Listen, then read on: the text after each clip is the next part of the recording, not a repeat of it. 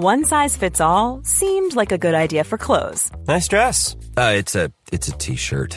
until you tried it on.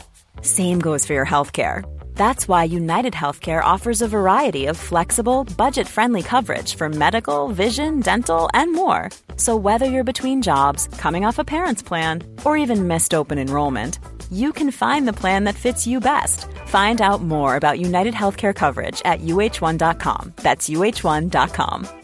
Quality sleep is essential. That's why the Sleep Number Smart Bed is designed for your ever evolving sleep needs. Need a bed that's firmer or softer on either side? Helps you sleep at a comfortable temperature? Sleep Number Smart Beds let you individualize your comfort so you sleep better together. JD Power ranks Sleep Number number 1 in customer satisfaction with mattresses purchased in-store. And now, save 50% on the Sleep Number limited edition Smart Bed for a limited time. For JD Power 2023 award information, visit jdpower.com/awards. Only at a Sleep Number store or sleepnumber.com.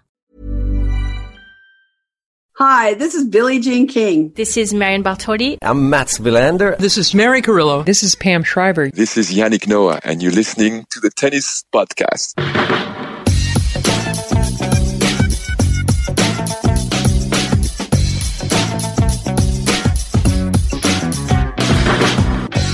Hello and welcome to the Tennis Podcast, live from Wimbledon, up on the broadcast roof, overlooking Court 18, which can mean only one thing there is no threat of rain, uh, real or imagined. And we are in position A. Greetings to anyone joining us live on YouTube, greetings to anyone joining us not live on YouTube, and greetings to anyone joining us via your usual podcast platforms. We are delighted to be here in the place that we were always supposed to be. And we've been watching some tennis being hit on tennis being hit. That's the lingo, Catherine. the old the old tennis being hit, tennis balls being hit on Yep. court 18 behind us earlier on today. David and Matt have fallen into the Grigor Dimitrov bear trap. Well, I was trying to lull David in. Not that he really needs any lulling in. It was but- w- one comment. You said Yeah. one comment, and I Ooh, was I was there. Grigor's hitting the ball well. yeah. I was saying it sarcastically, but David was was lapping it up. I mean, he he was to be fair. He was he was playing a practice set against Alex de Minaur, and he was he was flying. And then they played a tie break, and he suddenly got really tight. so the normal normal service resumed. Did you, David, be honest here, after watching Grigor Dimitrov play like a world number one, Yeah. did you look up his draw? No, I didn't. No, I didn't. I was too busy marveling at what I was seeing and and actually taking in whilst I was doing other things, just getting occasional updates from Matt saying he's absolutely destroying de Minaur. I mean, I don't think de Minaur's won a point, and I'm sort of thinking de Minaur reached the final Queen's. So you know, He was destroying him until he got into a tight situation. He got tight in practice, David. yeah, yeah. Yeah. And the other uh, sort of amusing, well, maybe not amusing, maybe something terrible has happened. But we were looking at the at the scoreboard, and it's been a day where lots of members have been playing and testing out the courts and all that sort of thing. And up on the scoreboard, uh, it said Colin Fleming defeated uh, Dominic Inglot seven six, retired. I don't know if Dom Inglot knows that that, Is being that, everywhere. that ignominious result has been broadcast to all of Wimbledon. all of the score lines were retired after the first set, so I think they were testing out the Right, scoreboards. But, okay. but maybe not. Maybe there were lots of simultaneous. on this scoreboard I was looking at, there were some definite There were you know, completed matches. completed matches. Right. There was also on, on centre court today, scheduled at 2 p.m., was Billie Jean King against Deborah Jevans, Jevans the uh, the chief executive of the All England Club. Yeah, Um, would watch. yeah. Would, Put that on. Put that on tomorrow. got, got no issue with that scheduling. Um, I tell you what, other scheduling got no issue with.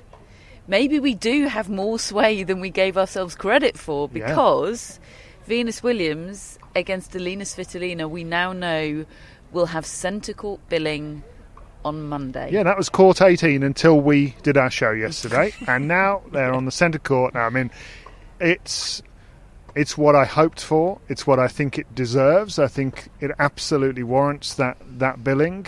Um, and I'm just really pleased that the All England club see it the same way. You know, the committee. I, I, I feel as though of all the players who's maybe got a reason to complain over the years for scheduling sort of courts, it's probably Venus Williams. Uh, as somebody who's won the title five times, I think she has had some court billings that aren't fitting of that record. Um, but good on them. You know, they've done the right thing and it's going to be absolutely amazing on Monday. Yeah, we knew it was going to be Venus Williams and Elina Svitolina's half of the draw on Monday because, of course, Novak Djokovic, as the defending men's champion, will open centre court. Jannik Sinner also rounding things off on centre court on Monday. Very much pleased to be there vibes, I would say, for Jannik Sinner. Mm, he's he's got some sway, hasn't he? He's yeah. he's got centre court on the first day. He was at the he was at the front of that poster that we were talking about the mm. other day. Things are things are good for Jannik Sinner at Wimbledon so yeah. far. They rate him, I reckon. Jannik Sinner's in, in, with someone important, yeah. isn't he? Um, let's start by talking about Venus Williams because it's been media day today here at Wimbledon. It's always one of our favourite days of a slam. Not for Matt. He's worn he's worn just one of his average outfits for today. Mm. It's no draw. It's day. no draw day. It's, it's not bad, but only um, not bad. in fact, it's I say it's media day. Quite a lot of the top players are actually coming through the, the press conference room tomorrow. I think yeah. I don't know if it's a deliberate effort to spread it out to spread out the stories, I suppose, for, for the journalists. But Carlos Alcaraz will be tomorrow. Elena Rybakina, defending champion, will be tomorrow. Stefanos Tsitsipas uh, will be tomorrow if any of us can can brave can brave loved up Tsitsipas. um, we will cover those press conferences. Don't worry. We don't have a live show tomorrow. We don't have any kind of show tomorrow. But of course, we'll start our daily shows on Monday and we'll cover anything that comes up in tomorrow's press conferences. But today was the meat of media day, and I want to lead with Venus Williams not only because there was some really newsworthy stuff in her press conference elicited by none other than David Law, but also because Matt has been kept on tenterhooks all day about the content of this press conference because it was in room two, probably should have been room one, shouldn't it, on reflection, David? It was packed out. Yeah, I mean, they've, they've got this brand new theatre media room for for interviews absolutely s- spectacular room and I, I, think maybe they slightly underestimated how much interest there was for, for Venus, um, who who was yeah put in a slightly smaller room, um, but you know it was still it was still good vibes in there, and she was the first one to come in out of anybody. Yeah, really. and, it, and, and it's not transcribed room no. two. So, so Matt hasn't been able stage. to look up what was said. And no. over lunch I asked today, at lunch, and I trailed. I said, "Oh, Matt, Venus had things to say to David, and David did his spectacularly annoying, and I cannot emphasise that enough. thing of oh well, wait for the pod. Yeah. I'll, I'll, tell you on the pod. Mm. So these lot have got to wait. And, you've got to wait. And we had quite an early lunch. I've been mm. I've been waiting a while. So, so, off you go then, David. Well, tell us everything. This better be good. I mean, first of all, can I just say her pink hair is amazing, spectacular that she that she's got at the moment. Um, but she just looked incredibly relaxed, but also motivated. That that sweet spot. She seemed fully fit, certainly in terms of the way she was talking. But the the two or three really interesting things that came out of the press conference, the ones that I wanted to know about, were about the fact that she's been put on centre court. We only found that out about 15 minutes before uh, she came into the interview room, and she didn't know. So I broke it to her Ooh. in the uh, in the press conference, and she said, "Really?" she said, "Oh, cool." And uh, and then she said, "No, I didn't. I didn't know I was on centre court." And I mean, I think she she probably th- thinks that's right as well as as much as we do. But I think it wasn't a given in her mind that that was going to happen. I also think she's probably okay if she was on court one, but I still think it's the right court. This is all very meta. I'm having news broken to me by David about news that he broke mm. to hmm. Venus Williams. yeah, um, wow. but then she very quickly went into the experience that she has, and to me, this this day of press conferences and increasingly the circuit is about players who've done it all using their experience and putting it to good use on the court. And I and she she's excited. She's excited to be going out there. I said, "Will you be nervous going out there, despite all your five titles and all your years of playing here?" And she said, "Well, yeah, I probably will because you're always a bit nervous." And that that's something that all the top players, no matter how many years they've been doing this, Novak Djokovic says he gets nervous. Andy Murray's very clear how nervous he gets, and I think that that's human and right and understandable and probably good. I, th- I think uh, there's a healthy degree of nerves. The other thing I, I wanted to ask is about her greatest achievements, and I was sort of torn because you don't get that many questions in these press conferences, and I was torn between asking whether what what her greatest achievement was in all of the years she's been playing here at Wimbledon, and also the 50 year celebration of the WTA yesterday and her role in equal prize money coming about here in 2007. She penned her own op-ed in the Times back then, ahead of ahead of that year, frankly putting pressure on the club to pay equal prize money. She was a massive part of, of, of that journey, and in the midst of answering the question, she basically answered both of them. She said, "My greatest achievement in my entire career is that we have equal prize money at Wimbledon." And it was a real moment. I think, and I think it was a, quite a moment for some of the other journalists in the room who, who maybe don't cover tennis full time, or, or maybe weren't around it that closely at that time, to to realise just how significant she Mm. was in that coming about. I mean, look, it was going in that direction, but she was somebody who brought pressure to bear. She was the biggest n- name in the sport pretty much at the time. And there she was, you know, we've been told by Larry Scott, who was then the CEO of the WTA, that she was interrupting her Wimbledons in the years before that to speak to the committee and to make the case for equal prize money. And, uh, well, the great news is that equal prize money came about. It's not even talked about now as a, as a question mark. And you could see how much that meant to her that that has happened and that she had a role to play in it. It was good, wasn't it? Wow, that was that was good. That was worth the wait. You'd That have was- thought it. That was yeah, chills actually. Yeah, really, really special, and I'm I'm glad she's saying it because, as you say, David, there are so many people out there who don't know the role that hmm. she Yeah. played in that, and it's not just for her five Wimbledon titles that I think she should be on centre court. It's for that and other things as well. The fact that I'm going to embarrass him now, but Matthew behind our, our camera today, we were talking about his extraordinary knowledge of 90s tennis, which rivals potentially Oh, yeah? David's knowledge of 90s tennis. Certainly late 90s tennis. You want to have a 90s off, Matthew? Well, there is there has been discussion, mostly from me, Okay. of a '90s off. I'm Yeah. ready. I'm, I'm very ready. much here for it. Anyway, and we were discussing who it was that got Matthew into tennis, and the answer was Venus Williams.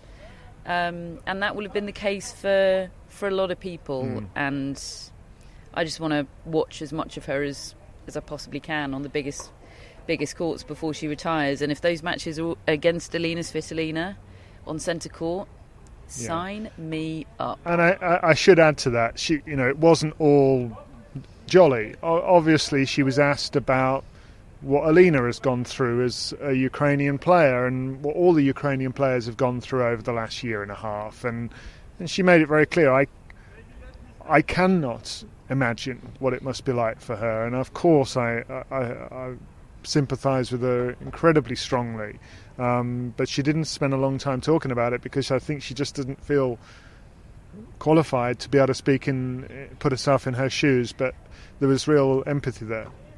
Aryna Sabalenka came into the main press conference room shortly after Venus Williams. There was not quite a quick, it's actually quite a slow start to Media Day, wasn't it? We had uh, Swiatek and Sabalenka. Actually, no, I've got that order all wrong, but nobody, nobody cares about the chronology, so so I'll press on.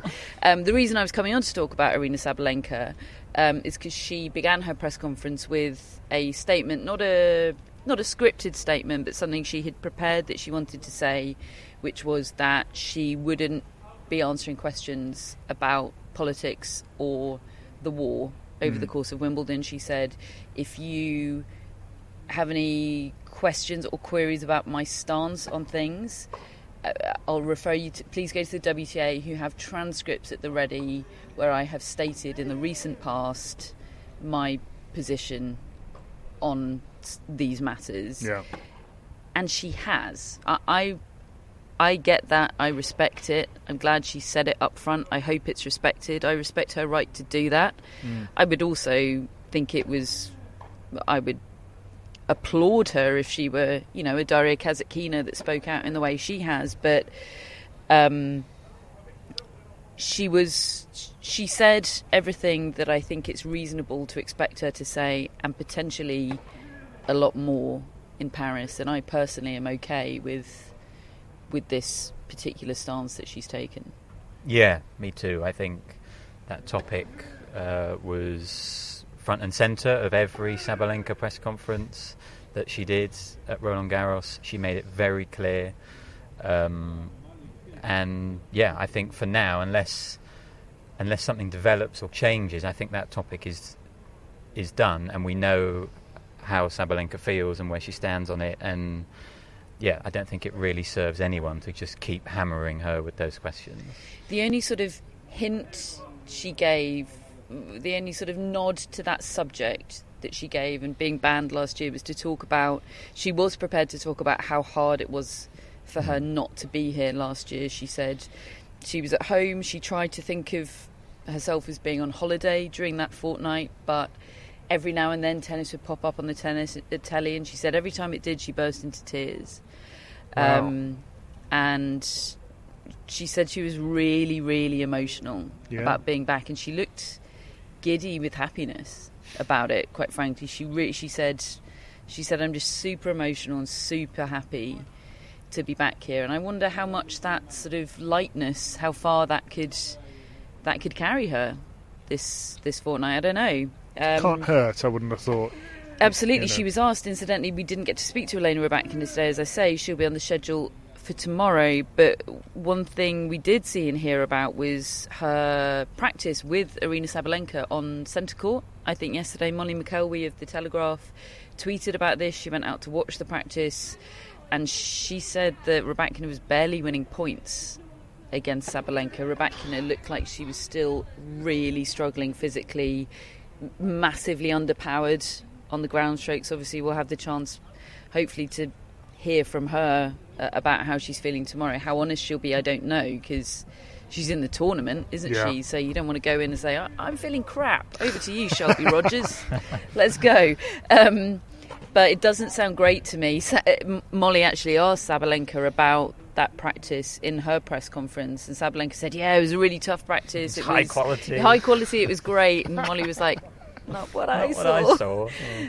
Um, but yeah, I I don't know. That's I haven't done my predictions yet, but and I know that falling into the reading too much into media day trap is real, and I've been in it so many times before. But I feel myself falling. That's a pretty jarring observation, though, from Molly, isn't it? Yeah. Given she saw Sabalenka against Rybakina at the Australian Open, one of the matches of the year, probably the match of the year. Two players playing at the peak of their powers, hardly anything to choose between them. The idea that Rybakina can't compete with Sabalenka on the site of her biggest win. I know it's only a practice set, yes, but I think that that's significant. Mm, yeah, it's tough to it's tough to imagine underpowered Elena Rybakina. Mm.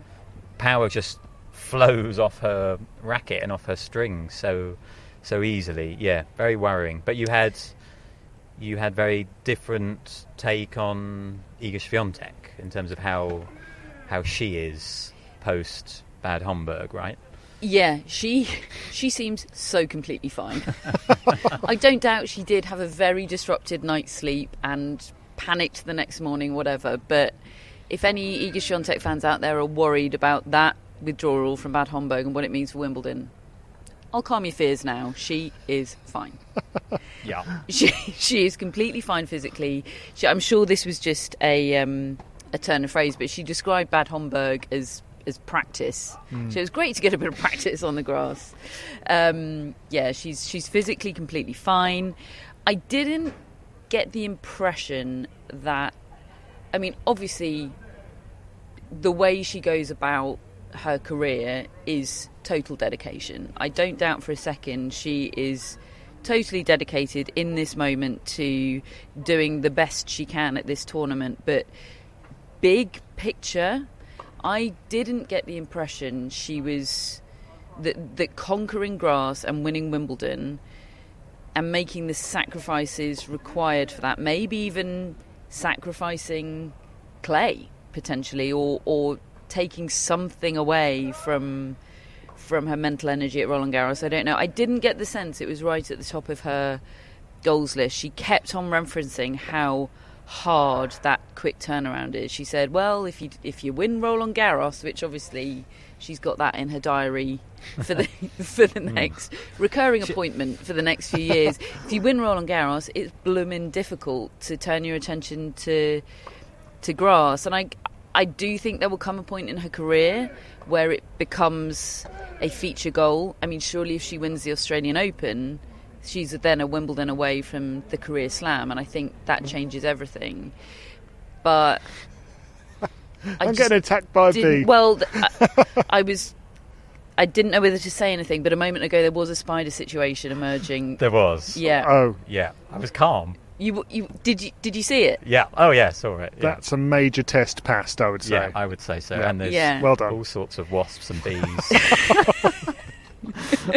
um, yeah, I mean, what Iga Swiatek needs is for the uh, French Open to just move itself to October every yes. year. That's so ex- oh yes. So that she would, I mean, she's proven that she can win it in those conditions. Are you and advocating for, for a I think- disrupted I calendar? think Iga Swiatek should be, uh, but I did get the sense that she feels readier for this Wimbledon than she has in the past. I mean, Yes. she talked about obviously there was no Wimbledon in uh, 2020. Uh, in 2021, she actually reached the fourth round here and lost to Ons Jabeur. You know, it's not a bad loss at Wimbledon. She was she was looking fine in those first few rounds, and then last year she was coming off the streak. She was trying to protect the streak, and she was trying to figure out how to get better on grass. She was doing mm. all of those things in the, one. the streak was definitely a problem last year. Totally. Whereas now, yeah. I think it's just adapting to grass, and she and she spoke about the footwork and the movement, didn't she, in terms of being the biggest adjustment. And if there's anyone whose footwork and movement I, I trust to be able to improve on the surface, I think I think it would be her. And as we said, she's got a great draw to be able to try and try and do that. I think this Wimbledon to me feels very different to last Mm. year's Wimbledon for Iga Swiatek, especially with a few matches of practice under her belt. Yeah, I- look, I think she's good enough, and her draw is good enough that she could still reach the final without winning Wimbledon being her absolute top priority. Um, or may, very well, maybe even win it. I just, I don't, I don't think she's Rafael Nadal in 2006. yeah, it that way. And, and if if we're honest, who is in terms of? It's not just his achievements; it's about his durability and his ability to refresh straight after winning it and go again. I It, was- it was abnormal. I, I don't. I Mm. can't think of anybody else who's been able to do that. I suppose. You, well, you'd have to say Novak Djokovic, having having done it a, couple of times. You know, one Roland Garros. Well, we'll find out, won't we? He's he's going to come in and he's going to try and win Wimbledon now, um, and. You know, we'll come on to him, but he looks fresh. Um, Roger Federer did it in, in 09. He won them both but it's so and these are people that have been there and done it for the la- for 15 years before those sort of situations were occurring I do think Nadal was a one-off pretty much in that in that way um, you know maybe there are other players like Navratilova and Everts you could you could perhaps say they did it too of course um, if you want to really go back but it takes a lot out of these people to win a Grand Slam. The emotional high, all the lead up, the hard work. Then you stop, and do you then try and get any grass court practice preparation or not? And and I think maybe later in her career, she if if this remains unwon for her, I think she would start to target it. And uh, I mean, Ivan Lendl won several French Open titles and eventually just stopped playing the French Open because he wanted to win here. And other players have done that too. Didn't work out for Lendl, did it? No, but he Mm. wasn't. He was never a natural on it either. I think she has the ability to to figure this out, and and the footwork, I think is personally is less of the problem. I think her her ball trajectory is is the problem. She's got to learn to flatten out that forehand. I think. Slice backhand would be. Well, it would help, but I but I think her her backhand's so good. I think it can do what it does. I just I think the forehand needs to flatten Mm. out. Other women that came through the press conference room today, we had Ons Jabeur. Didn't feel like I learned loads about where Ons Jabeur is at. It was a nice time. Being in the company of Ons Jabeur is a nice time. Um, she gave a she gave an interesting little line about how you know, she was asked a lot to reflect on last year. She was asked sort of how much she thinks about that run to the final here last year. And she said, "Oh well, I've watched the Netflix episode and that was emotional." Um, but she she said that seeing Elena Rybakina's picture in the locker room was a bit of a a, a gut punch. I'd sort of forgotten that she was a set up. Mm. She was so close to winning this, yeah. And I, I do think there's a there's a bit of trying trying to remember what happened last year, but also realise that this is now a new tournament. I think that's always a tricky balance for players. You know, I think we talk about that a lot with Bianca Andrescu, don't we? Sort of harking back to 2019. I mean, we do it ourselves. Hark back to We're the, 2019. we're the worst culprits Yeah. of the lot. Um, I think that's. I think it's a hard thing to do.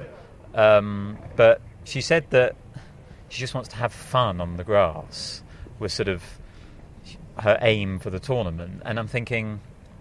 I mean, you always look like you're having fun on the tennis court, and, and that's a that's a great thing. I think Ons Jabeur having fun, she tends to play well when she's when she's doing that. So I don't know whether she was maybe deliberately trying to keep it a bit vague. It, wasn't last year. Mm.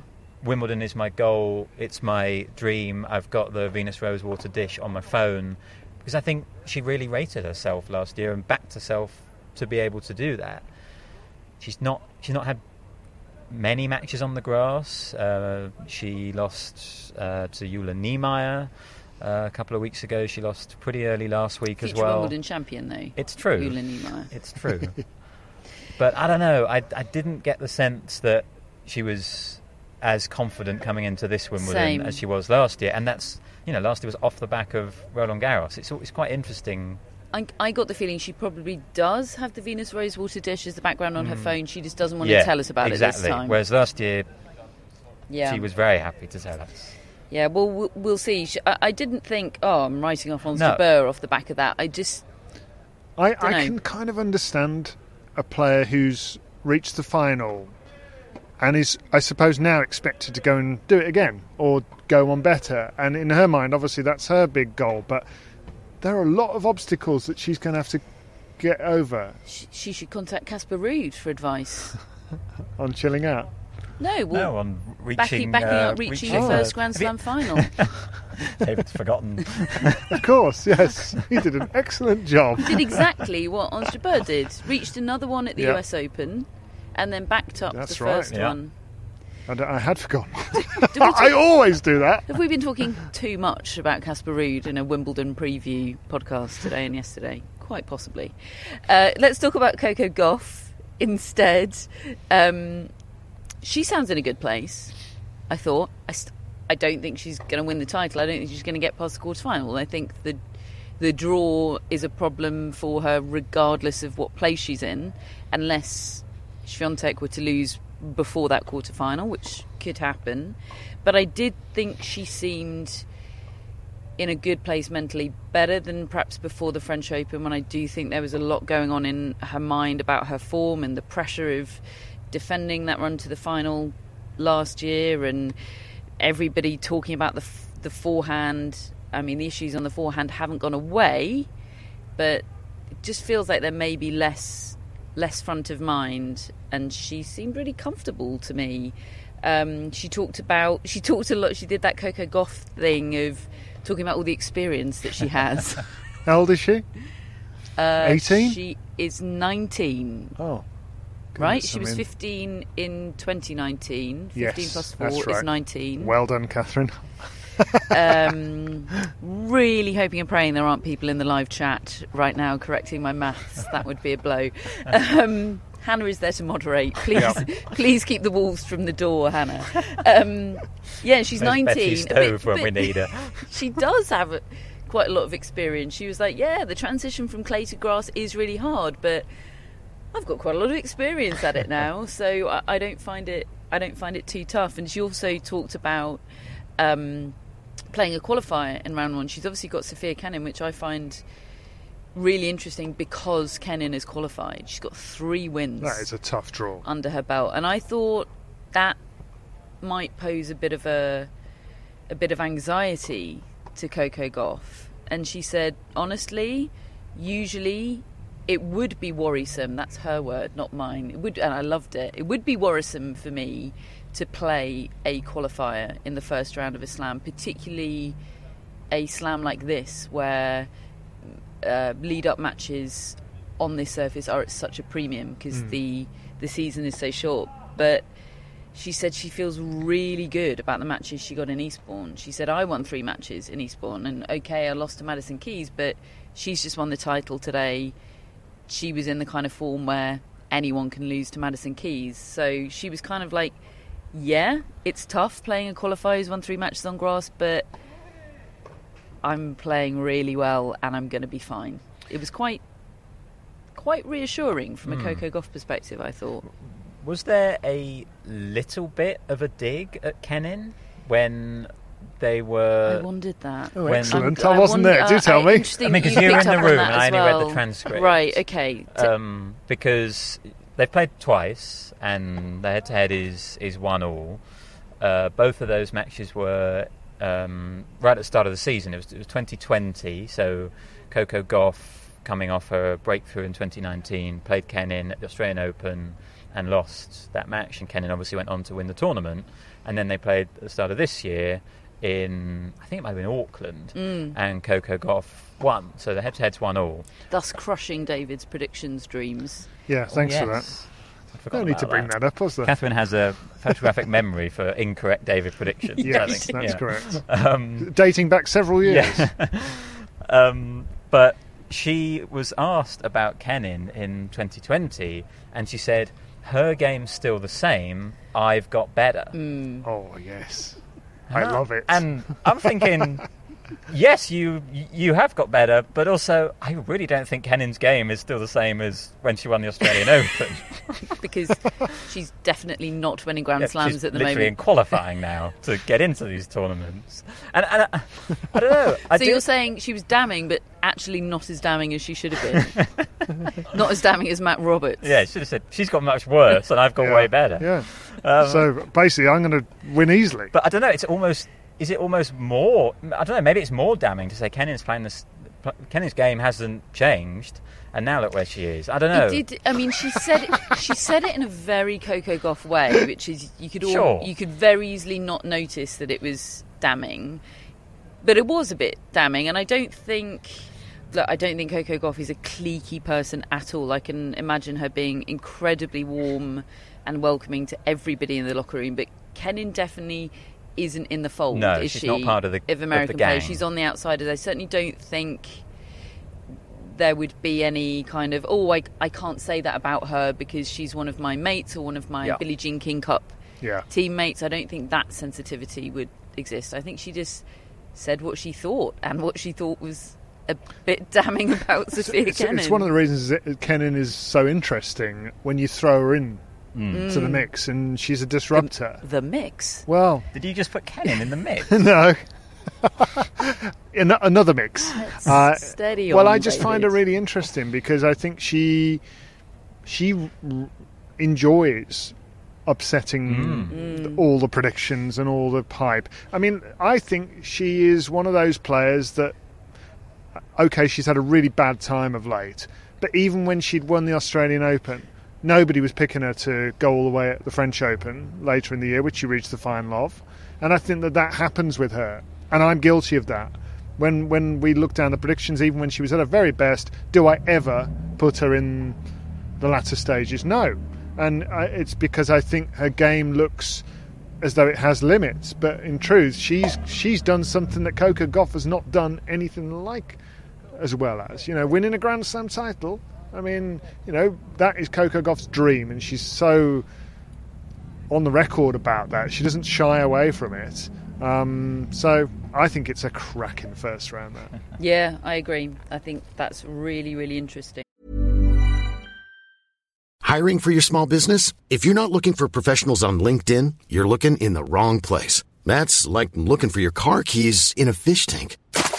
LinkedIn helps you hire professionals you can't find anywhere else, even those who aren't actively searching for a new job but might be open to the perfect role. In a given month, over 70% of LinkedIn users don't even visit other leading job sites. So start looking in the right place. With LinkedIn, you can hire professionals like a professional. Post your free job on linkedin.com slash people today. Burrow's furniture is built for the way you live. From ensuring easy assembly and disassembly to honoring highly requested new colors for their award-winning seating, they always have their customers in mind. Their modular seating is made out of durable materials to last and grow with you. And with Burrow, you always get fast, free shipping. Get up to 60% off during Burrow's Memorial Day sale at burrow.com slash ACAST. That's burrow.com slash ACAST. burrow.com slash ACAST. Hello, Tennis Podcast listeners. David here. Now, you might know that I love a bit of cooking, and I think I'm quite good at it. But if I'm honest, even I get fed up trying to work out what to do every night. That's where Home Chef comes in. Being able to put together a delicious meal without the long prep and the cook times, well, that's pretty cool. Home Chef provides fresh ingredients and chef designed recipes conveniently delivered to your doorstep to simplify your cooking experience. They have over 30 options a week and serve a variety of dietary needs, so you don't have to worry about what to make ahead of time. Not only is it convenient, but it's economical too. Home Chef customers save an average of $86 per month on groceries. Now, for a limited time, Home Chef is offering Tennis Podcast listeners 18 free meals plus free dessert for life, and of course, free shipping on your very first box. Go to homechef.com slash tennis. That's homechef.com slash tennis for 18 free meals and free dessert for life. You heard it right. The men's press conferences today, as I said, Carlos Alcaraz, the top seed. Uh, we have to wait until tomorrow, as we do for Stefanos Tsitsipas. We're going to do paper, scissors, stone to decide who has to go to that one. No, just throwing that out Do there. Do you call it paper, scissors, stone? What do you call it? Rock, paper, scissors. Well, yeah, that that wo- I would call it either. Okay. What would you call it? I just flip a coin, like normal, you know, like my generation. Because I don't know how to do. I don't know I how don't to do it. paper, scissors, stone is a modern thing, David. I don't. It is. It's not. It isn't. It is a modern thing. David, They I'll do- say it for the second pod in a row. We're on YouTube now. We have to be more in touch with the youth. It's more modern than, than flipping a coin, like my generation would. I'm pretty sure rock paper scissors dates back possibly centuries. Does it? no. Okay. Uh, again, thoughts and prayers for Hannah in the live chat. Um, let's let's Hannah's talk, got my back. Let's talk about. Should we talk about Novak Djokovic? Yes. Hmm. um, defending champion, world number two, staggeringly relaxed. Oh yeah. His first words were, I feel great. I, I almost felt like we could have wrapped it up then. Oh, like as in the whole tournament? Yeah. Oh, he's going to win it. Yeah. Give him the trophy. Let's play for second place. Well, that's what he came into Roland Garros like. If you mm. remember his pre-tournament press conference, it was notable by how he wasn't talking about injury concerns. He was looking as ready as you could possibly mm. be, and he won won that tournament. And honestly, any, look, anything can happen. He could he could have an issue that that comes along that he knows nothing about right now. He could run into a player playing out of his mind. Anything can happen in sport, but he do, he just couldn't look more the favourite for this tournament if he if he was at any age. Hmm. I don't think. Yeah, and I mean he was he was certainly talking up his game at Roland Garros, wasn't he? Right from the start, as you say. But there was a there was a heaviness and a a kind of darkness to some of those press conferences. He didn't seem in in the best mood, and here he just it was much more relaxed. He seemed much happier. He was much lighter. He was actually asked by uh, Steve Fraser of the Times about how he's going to make sure that he doesn't lose motivation now that he's got, Yeah. you know, the lead in, in the men's Grand Slam race, like he did in 2016 when he won uh, Roland Garros for the first time and was holding all four. There was a big drop in his motivation, and he just absolutely quashed that idea, didn't he? He just said he's so motivated still, and I think, you know, going back to what you were saying about his his experience and the experience of players, he's he, he's got experience of losing motivation in the past. He knows now how not to and how to keep setting goals and like he- he's just in he's just in such a perfect place right now. And there is there is literally one man in this draw who has beaten him on grass, and he's got a metal hip. I mean. so yeah, in short, I feel great. It, di- it did strike me when he, when you talk about him looking relaxed, which he did. You know, they were they were trying to get out of him. Now that you've won twenty three, and you've overtaken Nadal, now do you feel like a weight has lifted? And and he was, he said, well, not really. No, I don't feel any. Uh, any more relaxed about feel like this tournament? I He s- had calendar slam Yeah. written on his face. But I also in think you Sharpie. know they, these players they need that's it, it's the edge that they need. They they don't want to come into these things too loose. You know they put their game face on, and we s- we s- we saw it there. I mean, I, I, I will talk about experience with Andy Murray. I, I think he, his press conference was absolutely fascinating. But Novak Djokovic, that whole revelation during Roland Garros that he he uses his aura in tiebreaks to bear now, and it's it's kind of almost calculating with these guys, and so it should be. Use what you got. Mm-hmm. Yeah, I just don't think there's anyone in this draw that he's remotely afraid of on grass. No, Not at all. no. Uh, we will come on to talk about Andy Murray next because you're right. I think that was probably the press conference of the day, maybe Venus Williams aside. Before we do, Novak Djokovic was one of the players, one of the many players that was asked today about Saudi Arabia and uh, Andrea Gaudenzi's um, statement recently that he's in talks with Saudi Arabia and the Public Investment Fund, which is an arm of the Saudi Arabian state, and Billie Jean King and Steve Simon and Mickey Lawler's comments yesterday about the WTA being open to talks, no decisions having been made. They sound slightly more reticent than the ATP.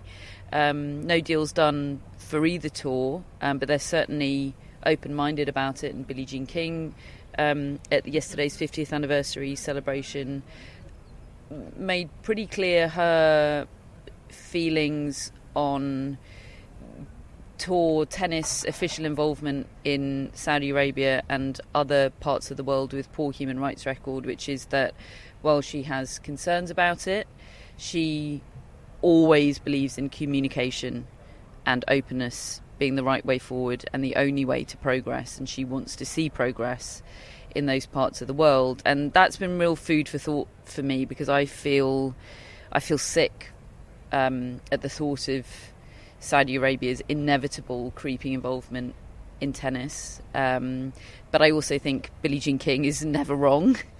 Um, so I'm sort of balancing balancing those two things in, in my mind at the moment, and I haven't I haven't reached a conclusion. One thing that has struck me today um, with the repeated raising of, of the Saudi Arabian issue is how normalised it all feels and how Yeah. unshocking it now is when players don't really express mus- much opposition to it. Novak Djokovic talked about anxiety about preserving the history and tradition of the sport in a potential collaboration with Saudi Arabia. But he didn't say anything about human rights concerns. That doesn't mean he doesn't have them. But I want the first thing people say in, in response to questions about Saudi Arabia to be I am un- I there are things I'm uneasy about. Even people that are supportive, there should still be things you're extremely uneasy about here. Is it that hard to say? I am uneasy about somewhere where homosexuality is criminalised, where women's rights are appalling, where you know journalists are being murdered. That shouldn't be hard, and it should be shocking that people aren't saying that, and yet nobody said that today. Really, Andy Murray came the closest, and it didn't even feel that newsworthy. Mm. And that normalisation, that creeping normalisation, really worries me because that is the whole point of sports washing. Yeah. Hmm. Mm. And I do think that is a direct result of what has happened with LIV and the Saudi Public Investment Fund and the PGA Tour. Legitimisation, normalisation was exactly what they wanted to buy, and they've bought it. Yeah, look, there's there's no real talk in, in tennis at the moment in terms of Saudi Arabia Saudi Arabia setting up a rival tour, which is obviously what they originally did in golf, and that was. I don't think, as you exactly as you've just said, I don't think that was their end game in golf. That was not their goal. That was just something they felt they had to do to sort of gate crash into the sport. And now what they've done is by sort of basically sort of taking over the PGA Tour when that eventually comes comes in. It hasn't done yet, but it sounds like it will. They've they've sort of bought legitimacy in the sport, and that's that's what Andy Murray said. He said that he wouldn't play in Saudi Arabia, certainly for any exhibitions that have been mentioned in the past. He he absolutely would not do that. But once Saudi Arabia gets itself into the sport in a way that is sort of forcing players to go because otherwise they're missing out on ranking points and they're missing out on proper playing opportunities against top players. That is the end game for Saudi Arabia, and they they're getting that in golf, it seems, and it feels like they're going to skip out the sort of hostile rival Mm. tour in tennis and just go straight into sort of becoming part of the ATP tour and based on what Steve Simon was saying and Billie Jean King yesterday, it doesn't feel too long that the, the WTA are going to be there either. And yeah, I mean, like you, I mean, Billie Jean King is sort of our our guiding light, our sort of moral compass, I suppose. And uh, she had a very different take to the one that I had, so I'm still considering that and thinking about that. But from the WTA's perspective, they've just announced this uh, brilliant initiative to to get equal prize money. You know, I, th- I still think it's, it's it's some years away, but it's a great stated goal and intention. But how will they possibly be able to do that if the ATP is in with Saudi Arabia? How will the WTA be able to do that without themselves being in with Saudi Arabia? I, I just don't see how that would be possible. So that brings a whole new sort of element to it as well. But yeah, just I would echo echo your thoughts on. Mm. I just want I just want players to state up front that there are there are moral issues Mm. here that are actually bigger than tennis. Mm. Yeah, absolutely. And um, this isn't going away. It's going to Nope. keep coming up, and we'll keep covering it um, as and when it does come up. Andy Murray's press conference. We all went.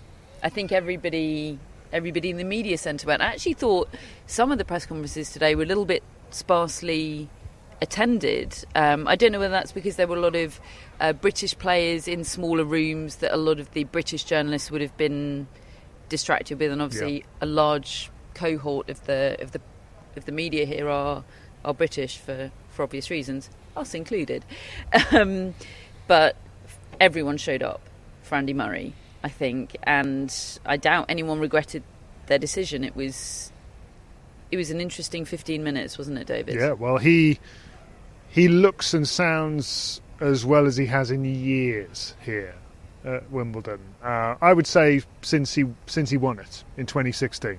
Now, I'm not saying I'm not saying he, he's going to win. I mean, we, we did have a bit of a laugh about that because David uh, did a you did a gag, gag. in, his, que- in his question to Andy Murray, and he laughed. It was a, it was lovely well, I mean, stuff. I can't even exactly remember how it came about. well, the but whole press conference started with a question from a British journalist. Apologies, I Rob can't quite remember. Rob Moore from the Sun, saying, um, "Andy, I don't know if you know this, but the last time you played a Brit in the first round of Wimbledon, of course, he's drawn Ryan Peniston in the first round this year. The last time you played a Brit in the first round of Wimbledon, you won the tournament." And he said, in his deadpan way. He does that. There's that delayed reaction where he's looking the questioner dead in the eye, and you just don't know which way it's going to go. And then, and then he to keep your smiles and goes, "I didn't know that. Oh, great." you said, you said, give me the trophy now. Did he? Yeah.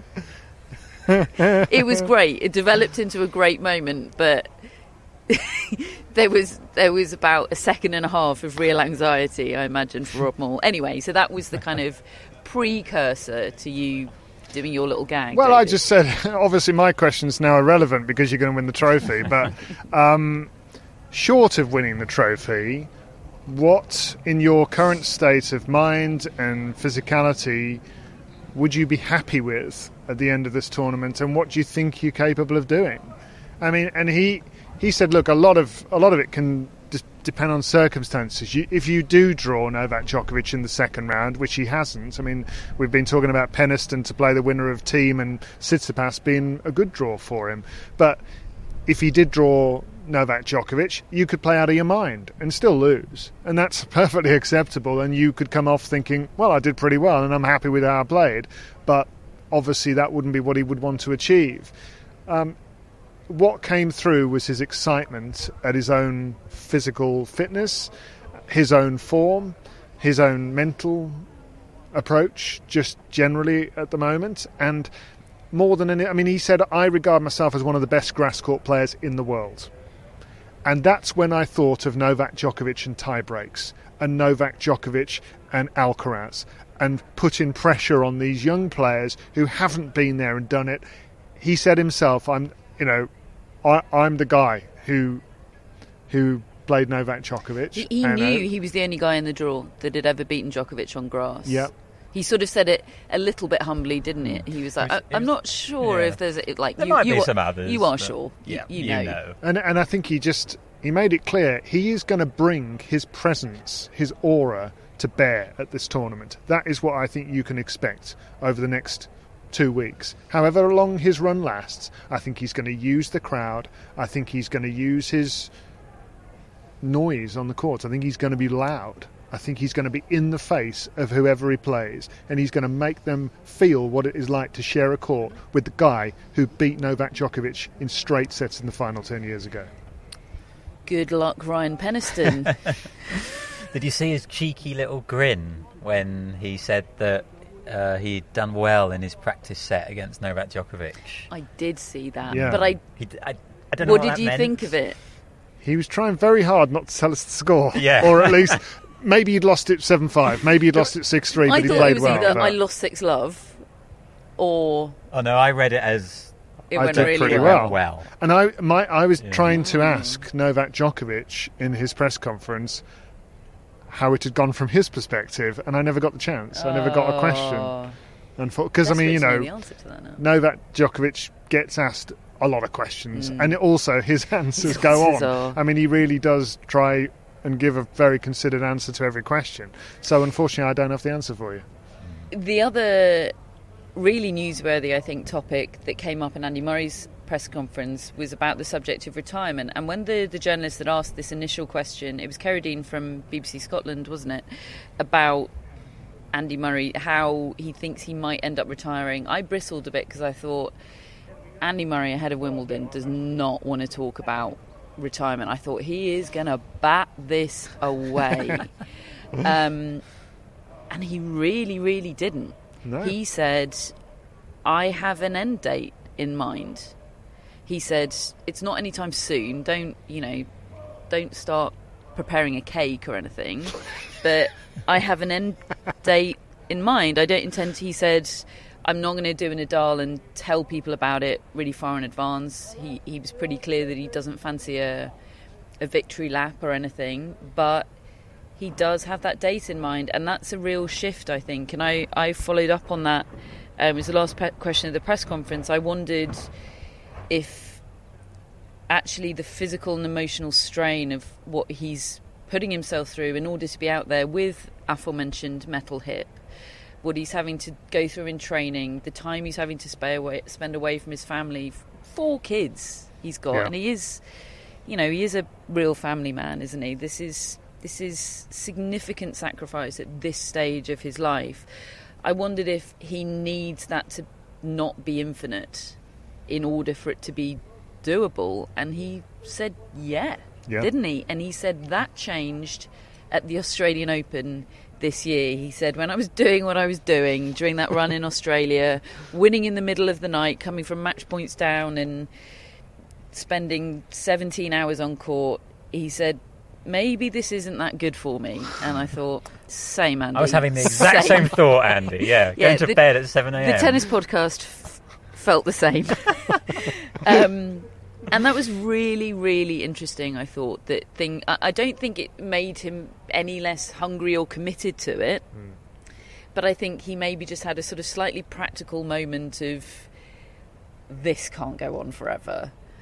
Um, certainly not doing it this way. And the problem for him is doing it that way is what he loves. It makes him feel alive. It's all he knows. It's all he knows. Um, it was a very interesting moment. I no, thought. I, I, I think you're right. I think it frees the mind to know that you can throw yourself into this for a finite period of time, that you've agreed with your family and your own mind, whatever it might be. I would still say that we've kind of been there before, and he's so in love with it all. And and I think what's very clear is he wants to wring out every drop that is there. He said, "I want to carry on playing to see what I've got." He- He said, "I want to carry on until my hip runs out." Until it finishes. he said, "I'll play Till I- till my hip finishes." he said it with a sort of smirk. It was a really bleak. You start searching bleak for the medical- word, and I think, "Oh, that sounds terrible." Yeah, he's sort of got the next hip in a storage cupboard Yeah, somewhere ready to go uh, upon his retirement. Last press conference of the day today uh, was Daniil Medvedev. He, in fact, is the reason that we moved this podcast a little bit later than intended because what is a media day podcast without Daniil Medvedev? And we so missed him at the French Open when he didn't come to media day. Uh, it felt like essential viewing. Mm. And and yet, due to a due to let's to- call it a cable crisis, Due to factors. Catherine was I the was only the one, only one that who, actually who attended. actually went to it.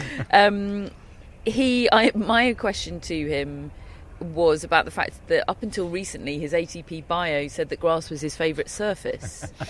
um, I think that changed. I've been monitoring that to see when it would change, and I don't know exactly when it did, but at some point this year, that was amended. To Hard, okay. hardcore. they weren't they weren't just carrying on Maybe the it, joke. was- maybe it was during Indian Wells when he declared himself a hardcourt specialist mid-match. yeah, I'd have Um, loved it if they just changed it to clay. Well, he said, he said, I do really like grass. That wasn't a mistake or a troll. I did used to think of it as my favourite surface, and I don't think his um, enjoyment or liking of grass is diminished at all. He said, I've just got way better on hard courts, and he went, I'm even quite good on clay now. so actually, grass is kind of in third place, but not because I like it any less than I used to, just because I've got I've got better elsewhere. Um, Channeling his Coco Gauff. but he said he has, in his own words, big goals for Wimbledon this year. He said he's, I mean, he's had a great year, right? He's Oh, won, what, fantastic. five titles? But he's really motivated by how poorly he's done in slams this year Mm. by his own standards. I think he feels, I've been playing great tennis.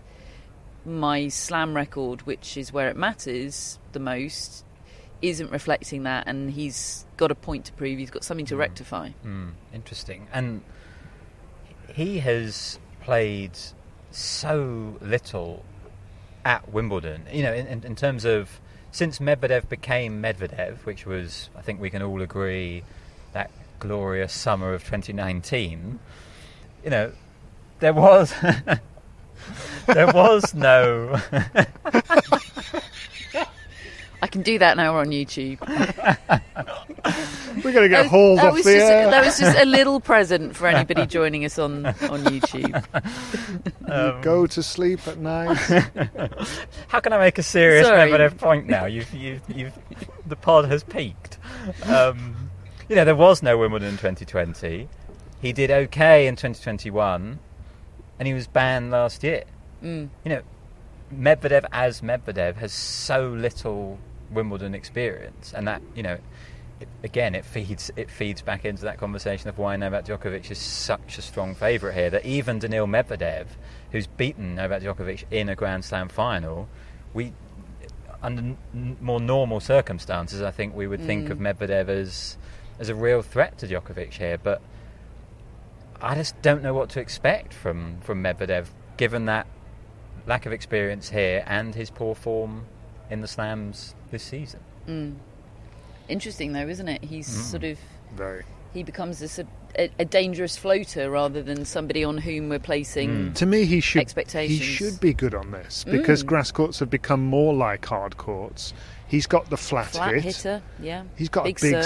serve. You know, it's, the, maybe the, with one another, David. I know, I don't like this. The, maybe the forehand is a little too elaborate and in the wind up for this. But it looks too elaborate on on Yeah. hard courts as well. I mean, it always looks he lost weird. to Hubert Hurkacz one year when he really should have mm. been making but he further ha- he's progress. got a Hubert Hurkacz problem. Yeah. But no, I mean, the, I th- I think because he's not done it before, we tend to we tend to miss him out. You know, because he's he just hasn't made the breakthrough. He tends to get ignored in in the chat beforehand. Maybe we need to change that. Well, we'll see, won't we? Will he play Monday or Tuesday? I've, I've put Matt well, on the he's spot not here. in Novak Djokovic's So he'll play half Tuesday. of the draw, so he'll play Okay. Tuesday. Okay. We will be back next on Monday. Yep. Our plan for the daily pods from Monday through to second Sunday of Wimbledon, men's finals day. Of course, there's no middle Sunday anymore, so we're right the way through 14 days straight. Is that we will be with you live on YouTube shortly after the conclusion of singles play on the show courts. So just allowing time for us to leg it from wherever we've been watching or whatever press conference we've been in and to set up here in this incredible spot. We will be with you to wrap up the day's play and look ahead to the next one. We'll advertise the exact time as soon as we know it, but we will be with you. We are the place to come for your review of the day at Wimbledon and for you know assorted, assort- assorted obscene gestures. Yeah. Um, and of course, we'll be available as a podcast as per usual. Shortly after that, the show will go up uh, very soon after we finish recording. So.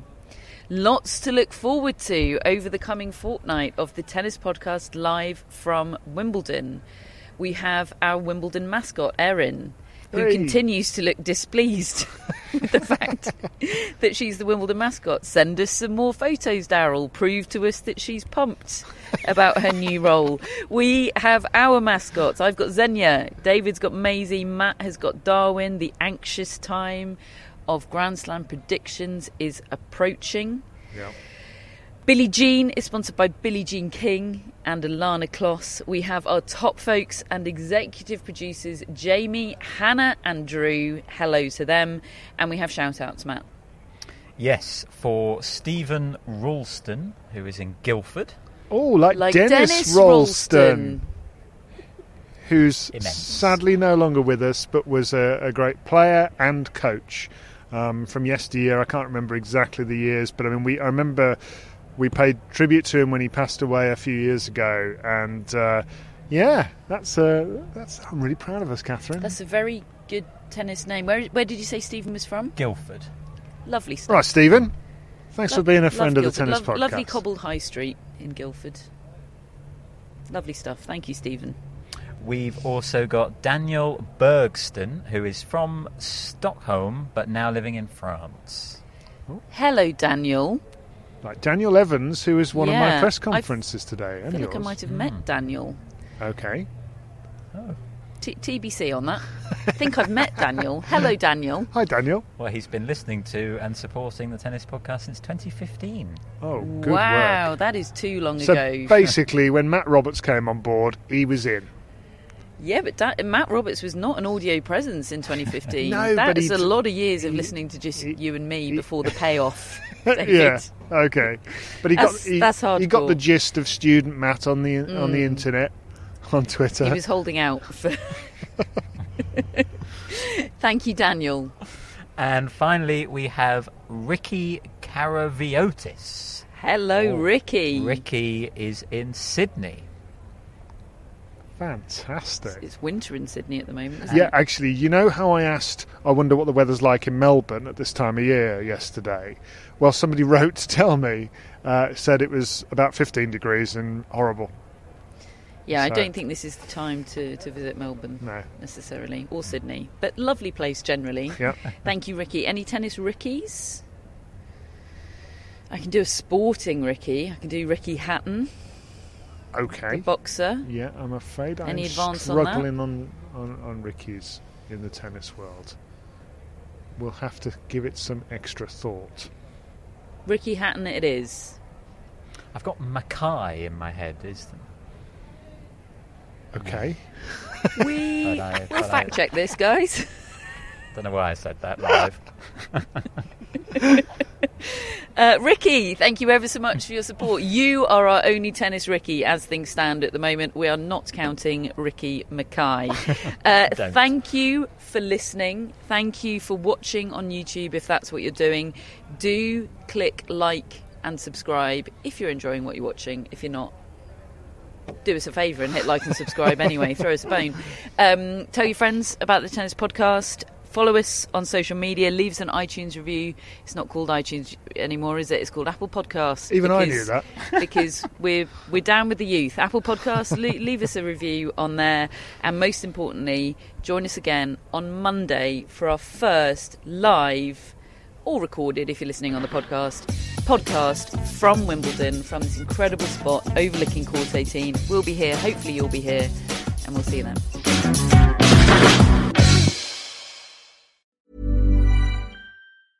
Mom deserves the best, and there's no better place to shop for Mother's Day than Whole Foods Market. They're your destination for unbeatable savings, from premium gifts to show-stopping flowers and irresistible desserts. Start by saving 33% with Prime on all body care and candles. Then get a 15-stem bunch of tulips for just $9.99 each with Prime. Round out Mom's menu with festive rosé, irresistible berry chantilly cake, and more special treats. Come celebrate Mother's Day at Whole Foods Market.